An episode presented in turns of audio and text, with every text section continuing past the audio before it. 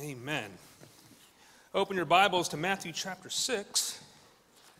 Matthew chapter 6. As always, I'm very honored and thankful to be able to fill the pulpit tonight, be praying for Pastor. Uh, he, he told me he was praying when they were first called Christians at Antioch. And he's praying every night that someone gets saved. So pray that whole conference is about people getting saved down there. So pray for uh, salvations while he is down there. Stand uh, with me, if you will, as we read verse 19, 20, and 21 of Matthew chapter 6. It says, Lay not up for yourselves treasures upon earth, where moth and rust doth corrupt, and where thieves break through and steal. But lay up for yourselves treasures in heaven, where neither moth nor, nor rust doth corrupt, and where thieves do not break through nor steal, for where your treasure is, there will your heart be also. I'm going to pray, and then I'd like to preach to you a message tonight entitled Better Than Silver. Better than silver. Father, I love you. Lord, I thank you, and I'm honored as always to stand behind this uh, sacred desk and to open up the Word of God. Lord, I want to thank you for saving me. Lord, I want to thank you for changing my life. And Lord, I thank you that I'm here. Lord, I thank you that we're all here tonight. And Father, I pray that the word of God will not return void.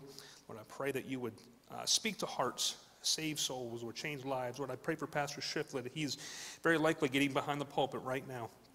Father, that you would soften the souls of, of those uh, men, women, and children, and that you would bring uh, people to salvation tonight, Lord, and that you would just give him power. And may we have a great night in the Word of God and, and around the preaching of your Word with our family. In Jesus' name, amen.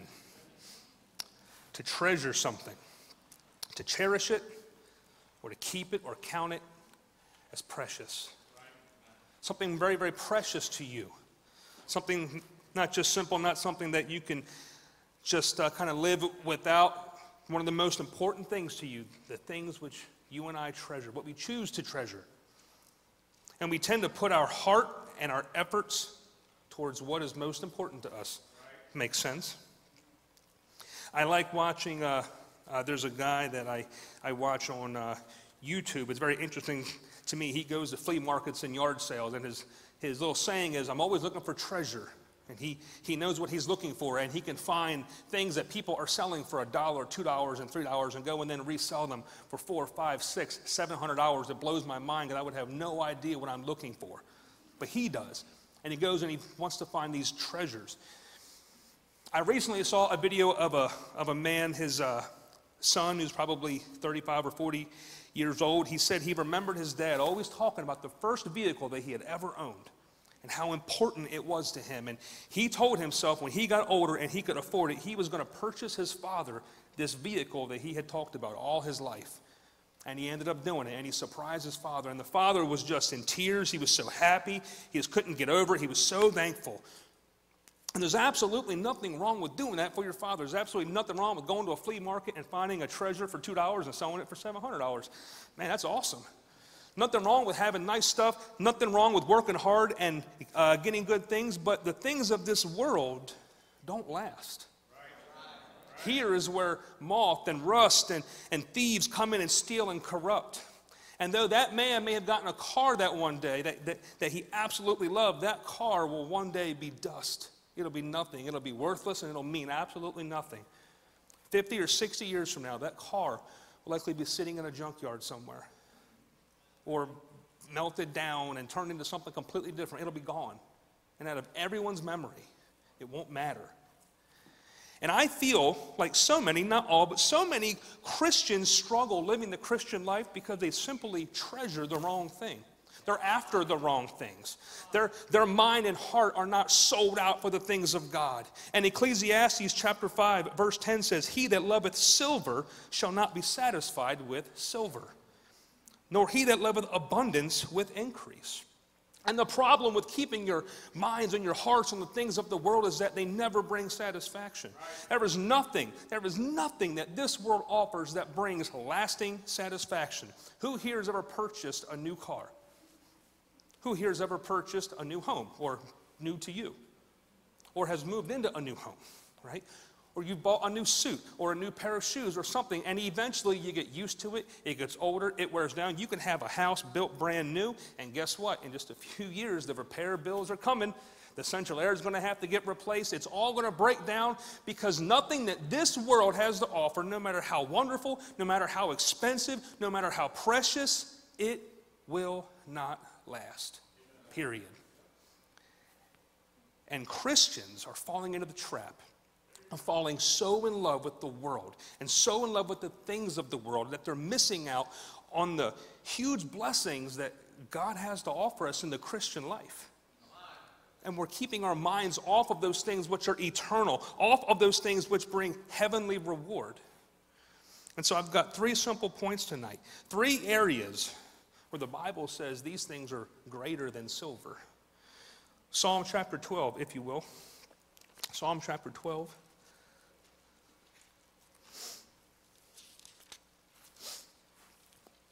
And verse 6 says, The words of the Lord are pure words, as silver tried in a furnace of earth, purified seven times. Psalm 119, 72 says, The law of thy mouth is better unto me than thousands of gold and silver. And I want to tell you something. We have been given such a gift with the Word of God. And if there is one spot where professing Christians lack, two spots, is prayer and the study of God's Word. And I am big on this. I think reading and studying God's Word is absolutely foundational to a successful Christian life. It is so important, and I am amazed, I am shocked sometimes at people who profess to be Christians, how absolutely little they know about the Word of God. They couldn't tell you anything about this book. They couldn't open up the Bible and show you any of the four stories of Jesus' crucifixion. They couldn't open up and show you anything. They literally know nothing about the Word of God, but they profess to know and love God. They have a form of godliness, but they deny the power thereof. You cannot have a close, intimate walk with Jesus Christ and not be in the Word of God. It's impossible. It is impossible. And people, whoa, well, you know, when I'm, you know, the way I worship God is through music and feeling and song and all, all of these other things. That's great, but there is no replacement for the Word of God. There's no replacement for the Word of God. I was talking to Brother Snipes last week, and I believe Brother Burner at our event on uh, Friday night. You could ask 10 professing Christians how to be saved, and you just might get 10 different answers. Right. You want to know why? They don't know their Bible. They don't know their Bible. There are, there are Christians that couldn't tell you what the Ten Commandments are. There are Christians that couldn't tell you the basic foundational stories. There are Christians that literally know nothing about the Word of God because they treasure the wrong things. I'm going to tell you something right now. Your intimate walk with God, where you go in and you spend time in prayer and you open up the Word of God, which you should each and every day, and, and have a walk with Him is so important. Say, Well, I come to church every, you know, every Wednesday. Uh, uh, you know, twice on Sunday, great, and that's wonderful. And I hope you stay faithful to church. But there is no replacement for your personal time with God. Only getting the Word of God from preaching is like being married and hearing somebody else tell you how wonderful your spouse is three times a week. But you never getting to experience it yourself. That's exactly what that's like. It's just like being married and having everyone tell you just how wonderful your, your spouse is, but you have no idea because you have not spent any personal, close, intimate time with him or her. That's a shame. We are Christians. We have access to the throne of grace. We have the complete, holy, inerrant, infallible Word of God, and we leave it on the shelf and it collects dust and we know nothing about it. And when people come up to us because we love to talk about oh, I'm a, I'm a, I'm a Bible believing Christian, and we get into political debates. We like to throw our Christianity in there, and then someone asks us a question about the Word of God, or a question about our faith, or a question about salvation, and we have no answer because we don't know what the Word of God says. How important is your walk with God? The Bible says to study, to show thyself approved. To study. You don't study by accident. You don't you know, if I go and I sit down and I read a murder mystery, I'm not studying, I'm just reading. I'm just in, I'm, I'm enjoying. To, to study is showing that we are uh, taking a purposeful, closer, deeper look into what the Word of God says. Right. You ought to know it like the back of your hand. And if you don't know it, you ought to, you ought to be willing. I'm going to tell you right now if, if a preacher, an evangelist, a, a visiting pastor were to come up here and to preach heresy, would you know it? Would you know that they are preaching wrong? That's how good you ought to know the Word of God. And if you don't, and if you don't, there's a, there's a great remedy. Study it, read it. We find time for TV, we find time for working overtime, we find time for everything else, but we can't find time to have a close personal walk with Jesus Christ, and it is that important. We give time to our spouses, which we should. We give time to our children, which we should. We give time to our jobs every day, which we should. But we also ought to be giving time to God. Your families, your spouse, your, your uh, children, they ought to know hey, you know what? It's my time with God right now. Please leave me be. I'm going to go downstairs. I'm going to go to my spot. I'm going to go wherever it is that you go. I, I work evening and day shift. I have a routine when I'm on day work, and I have a routine when I work evenings. I have a spot when I work day work, and I have a spot when I work evenings, and a time that I set aside to spend time with God. I remember back in about 2007, we had an evangelist here, and he preached. Uh, I believe it, it, was out of the uh, book of Mark, and it was as his custom was, was the name of the message. And he talked so much about having a walk with God. And that's when it changed for me. I didn't want to just be saved, I didn't want to just sit in here and just enjoy some of the benefits of, of, of being a uh, Christian. I wanted in on this thing. I wanted to know God. I wanted to have an intimate relationship with God. I wanted my life to be changed. I wanted to get sin out of my life. I wanted to be a witness. I wanted to be a light. I wanted to make a difference for Jesus Christ. And you can't do it when you make time for everything else and you make no time for God. How well do you know Him? How well do you want to know Him? I want to know Him. I want to know Him so well. And here's what's amazing I have read certain parts of this a hundred times if I've read it once, and God will show me something new. God will speak to me differently the, the next time I read that chapter or I read that verse. There have been times I have been down and I've just been depressed or out or scared or I didn't know what to do, and I just open up the Bible and boom, there's the verse that I needed. And just like God speaking directly to me. But if I hadn't opened up the Word of God, guess what? I wouldn't have gotten it. Please check your schedule. Get out some of the fluff Get out some of the stuff that isn't needed and make time for what's important and learn to treasure the Word of God. It is better than silver. There's no amount of money in your bank account that's going to ever replace the Word of God. Right. Right. Is it important to you? And if it's not, make it important to you. You can, you can do that right now. You know what? I'm going to make this decision. I'm going to have a walk with God every day. And I'm not just going to open up and just read two verses and walk away. I'm going to set aside a certain amount of time some people, I know some people that walk with God in the morning.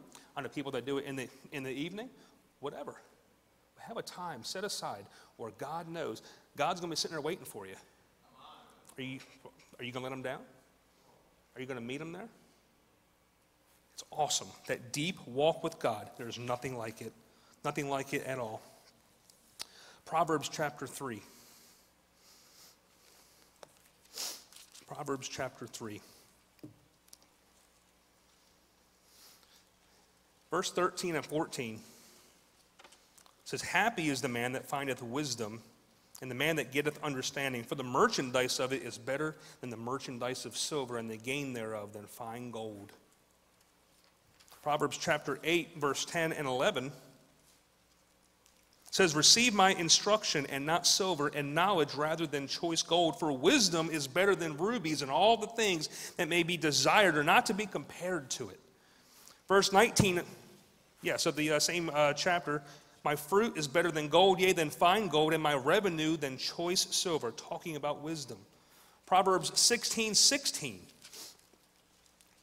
says, How much better is it to get wisdom than gold, and to get understanding, rather to be chosen than silver? The Word of God is better than silver. The wisdom of God is better than silver. And wisdom is simply defined knowledge and the capacity to make do to use it.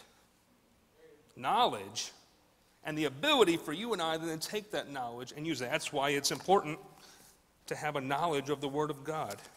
That's why it's important, get these things out of here, to know what the Word of God says. Kind of hard to use your knowledge if you don't have it.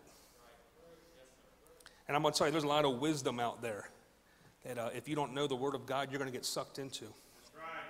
There's a lot of, of, of heresy out there. There's a lot of false preaching out there. There's a lot of nonsense out there that if you don't know the Word of God, you're going to get sucked into it and you're going to start believing this wisdom of the world that's got a little bit of, just a little bit of Jesus sprinkled on it. Just a little bit of the Word, just enough truth to make it sound believable. But because you're ignorant of the Word of God, you're not going to catch it.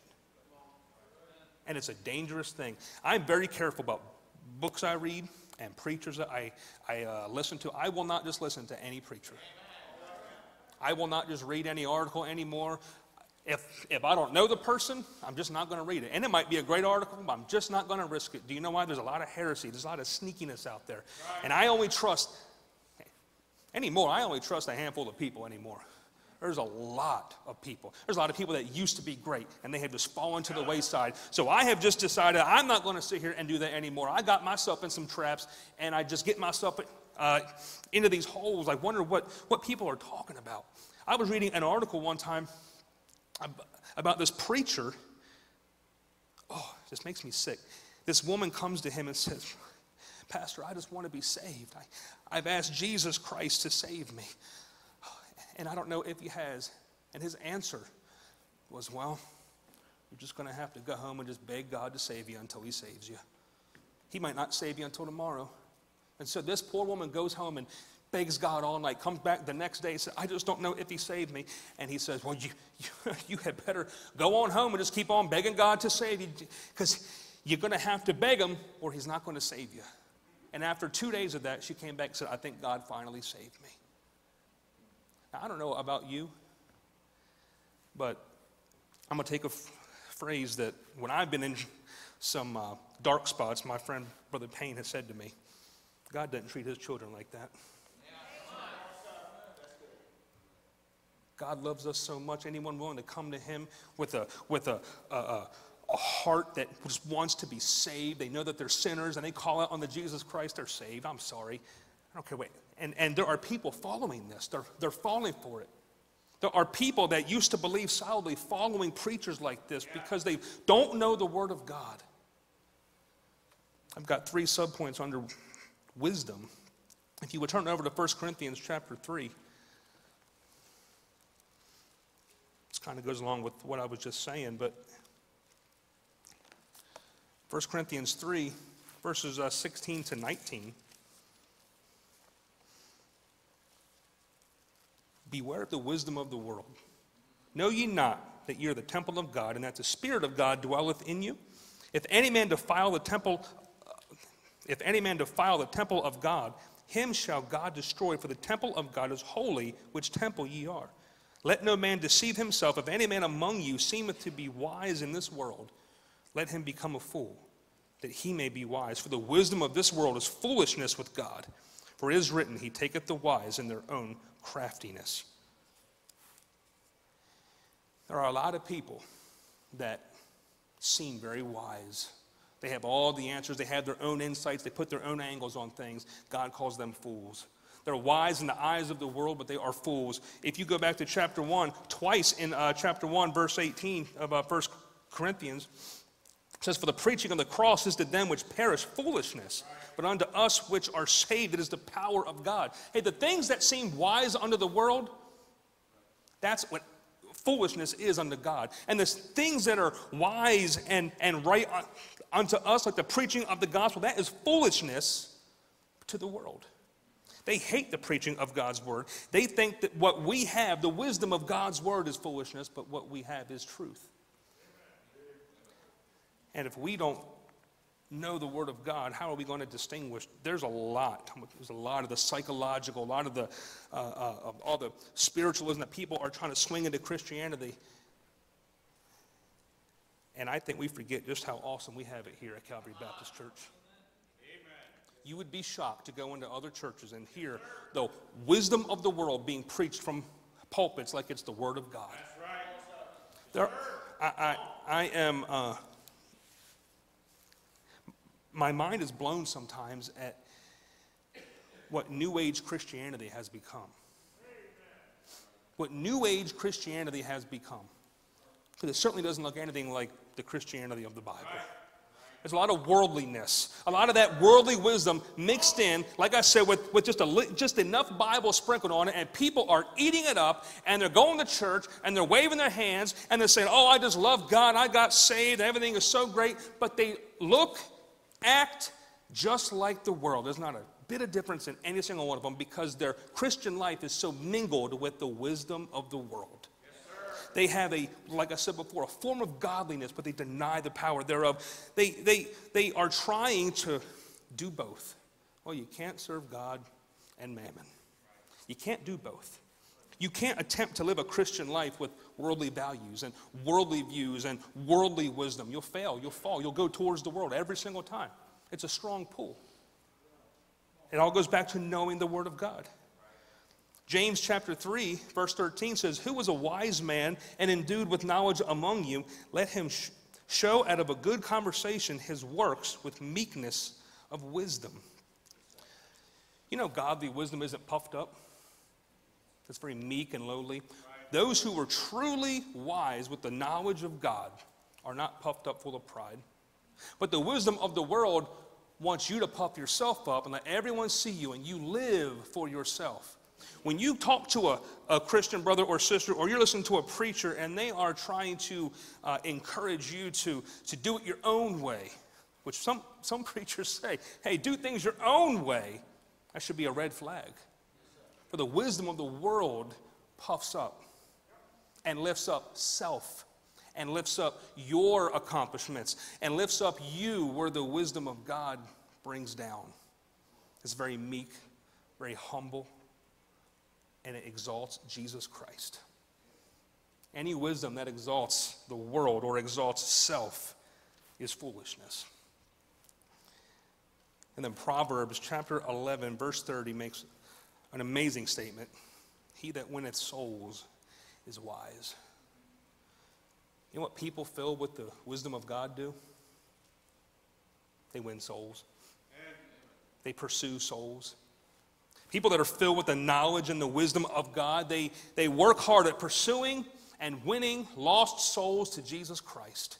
Those who treasure more than silver the Word of God, those who treasure more than the things that this world has to offer, the wisdom of God and the counsel of God and the power of God are out there pursuing and winning souls for Jesus Christ. They have a genuine love and care and concern for lost souls because whether you want to believe it or not, there is an actual fiery hell where people go to every single day. They draw their last breath and they're thrown in there because you and I haven't told them. And it's a real thing. It's a real thing. Are you wise? How's your knowledge of the Word of God? Are you using it to lead other people to Christ? Or do you keep that thing hidden? Scared to say something, scared to use it, scared to use the knowledge, scared to tell somebody, scared to let that light shine. If we had a church full of people if everybody was so was concerned enough to lead one soul to Christ this year, one, and bring them here, we'd have to have a new building next year. We'd be so packed full of people who were lost and now they're found.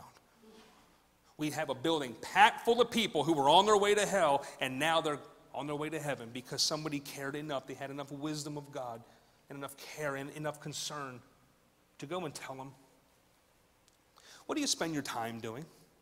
If you were to put up here on this screen how you spent every second of this week, how much time did you waste? How, how much of it was spent praying for the, for the lost? How much of it was spent being a witness? How much of it was spent studying the Word of God? How much of it was it spent developing yourself to be a better Christian, a stronger Christian, closer to God? How much of it was?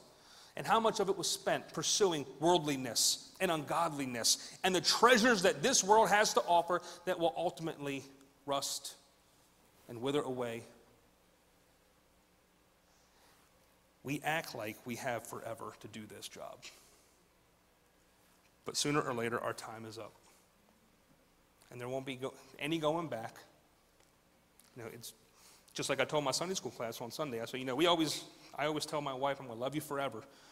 Always and forever. And I guess in a, in a sense I will, but I won't get to wake up next to her every day for the rest of eternity. I won't get to be her husband forever. That ends the moment one of us goes. Well, guess what? Your opportunity to lead lost souls to Christ ends the moment you leave this earth. And I just wonder how many of us are going to stand before a holy God who gave us a lifetime. Listen to me, a lifetime. Some of you have been doing this for a long time. A lifetime to be a witness and to lead people to Christ and to pull them out of hell. And how many of you are going to get there and not have one? Not have one person that you've led to Christ. Be wise. Be wise. Study the Word of God. Know what it says and use the knowledge to fulfill the gospel of Jesus Christ. And lastly, Proverbs 22, chapter, uh, excuse me, chapter 22, verse 1 says, A good name is rather to be chosen than great riches and loving favor, rather than silver and gold. I'll tell you something, there is no price you can put on a good name. A good name is it's, it's important, it's powerful. What do people think of when they say your name? When you're not around and your name is popped up or my name is popped up, what do people say about you? Are you known as a good, solid, God fearing, Christ loving Christian? Or do people look at you and say, ah, they're not really into it? Or are you only known as a Christian in here? But if we were to go outside of here, would people know you as a Christian?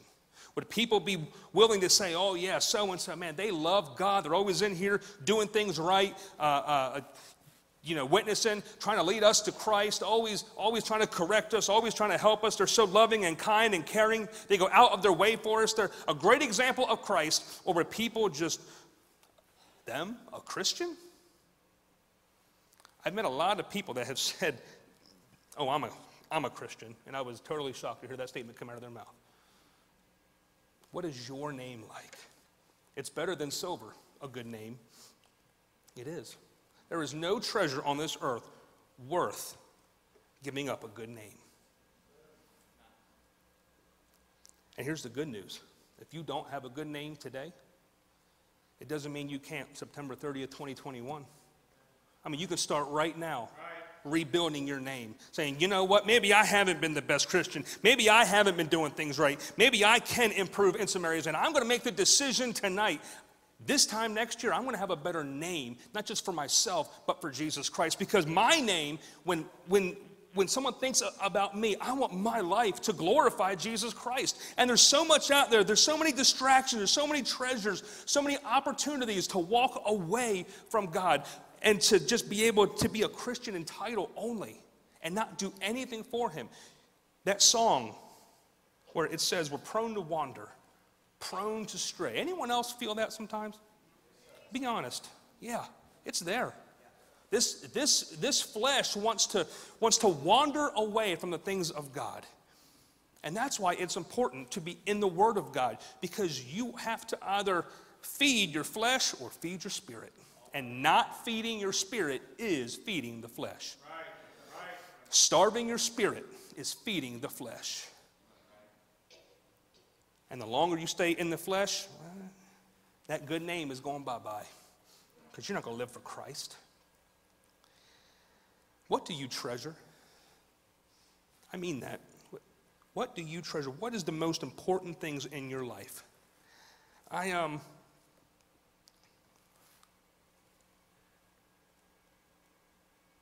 I hurt for people, friends, coworkers, people that have uh, made the statement, oh, I, I love God. They really have no idea who they're talking about. They have no idea. And I watch them treasure the things of the world. I watch them go out of their way to make an extra dollar, go out of their way to, to, to get a nice vehicle that they really can't afford. Or, or, or man, I, man on, the, on the police department, you can work crazy overtime. You can work part time, or they'll hire you at the, if you, uh, many of you will see the officer standing over here at the Walmart at night. Man's making 40 bucks an hour standing there doing nothing but standing there. 40 bucks an hour. I'm going to tell you, am I right? These officers eat that stuff up to the point where they can't live without it. One of the first things I warned Spencer about when he joined, I said, don't get caught up in that nonsense because there are people that they've bought so many boats and houses and sports cars and all kinds of stuff that their regular paycheck won't will not cut it. They have to work hours upon hours upon hours of overtime and part time just to survive with all of the treasures that they bought that they can't even enjoy because they have to work so much just to keep it. And they're going to get to the end of their life, and man, I watch, I watch one guy. His family lives out of state. He moved his family out of state, way out of state the other end of the country because it's cheaper.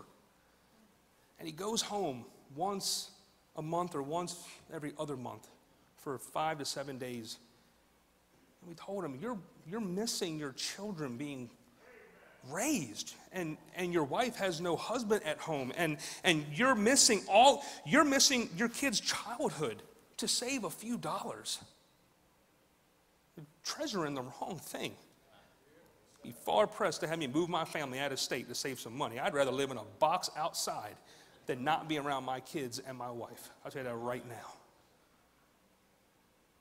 But because all the world knows is to treasure what the world has. All the world knows the treasure is what the world has. And it's up to you and I to show them an- another treasure. But how can we show somebody else to treasure the Word of God and to treasure the wisdom of God and to have a good name and to, and to treasure their salvation when we don't treasure these things either. How is a lost world supposed to know what to treasure when the Christians are treasuring the wrong things? How is a lost world supposed to know that Jesus Christ loves them when the Christians are too busy working to buy all the stuff that the world has to offer and they don't have any time to go out soul winning? They don't have any time to be a light. They don't have any time to live the Christian life. They don't have time to be faithful to church. They don't have time for the Word of God or anything to do with God because they're too busy with the world. How are they supposed to know what they're missing out on when the Christians aren't even enjoying it themselves? It's time we take this thing seriously serious business. And we're wasting time. And I tell you, I love the Christian life. I wouldn't give it up for anything. I, I, have lived on both sides of that aisle, and uh, you can have that. You can have it. Oh, yeah, there are things that tempt me. I don't walk on water, but I'm going to tell you what, I've been out there and I know, I, I know what the end is. And I know what the end with the Christian life is. And one day, one day, man, one day, I'm going to leave this old world. And I sure hope, I sure hope that I didn't treasure so much stuff here that I have no treasure up there to give back to Him. I'd be so ashamed to see Jesus for the first time and have nothing to offer Him. I'm looking forward to seeing Jesus and the and the closer I get to him, the more I honestly sit down and I can picture in my head what it's going to be like. And I'm sure it'll be completely different, but I picture in my mind what it's going to be like. And I hope he just lets me run to him and just jump in his arms. The knowledge that I'll never fail God again. I'll never have to go back to him and say, Lord, would you forgive me? I'll never have to go back to him and say, I messed up here. I didn't take this opportunity here. But you know what? I sure want to have some treasures on that day to give him. Say, Lord, it's, it's not much, but it's yours. I can't give him my boat down here. Can't give him that sports car. Can't give him all that overtime. It's his anyway. What's he want with that? No, I can give him my time. Sure hope I can bring some souls with me, some prayer, some sacrifice. I want treasure in heaven to give to him. And every day that I waste here not building up that treasure is another day that I can't, another day that you can't. So, my question to you tonight is simple Where is your treasure? What is most important to you? Are you dwelling in the wisdom of the world or are you dwelling in the wisdom of God? What kind of name do you have? What kind of things do you need to change to better that name? What are you doing for God? I pray that you'll come down to the altar tonight and just uh, make some decisions. In Psalm 17, David said, I want to I want to quote it just right.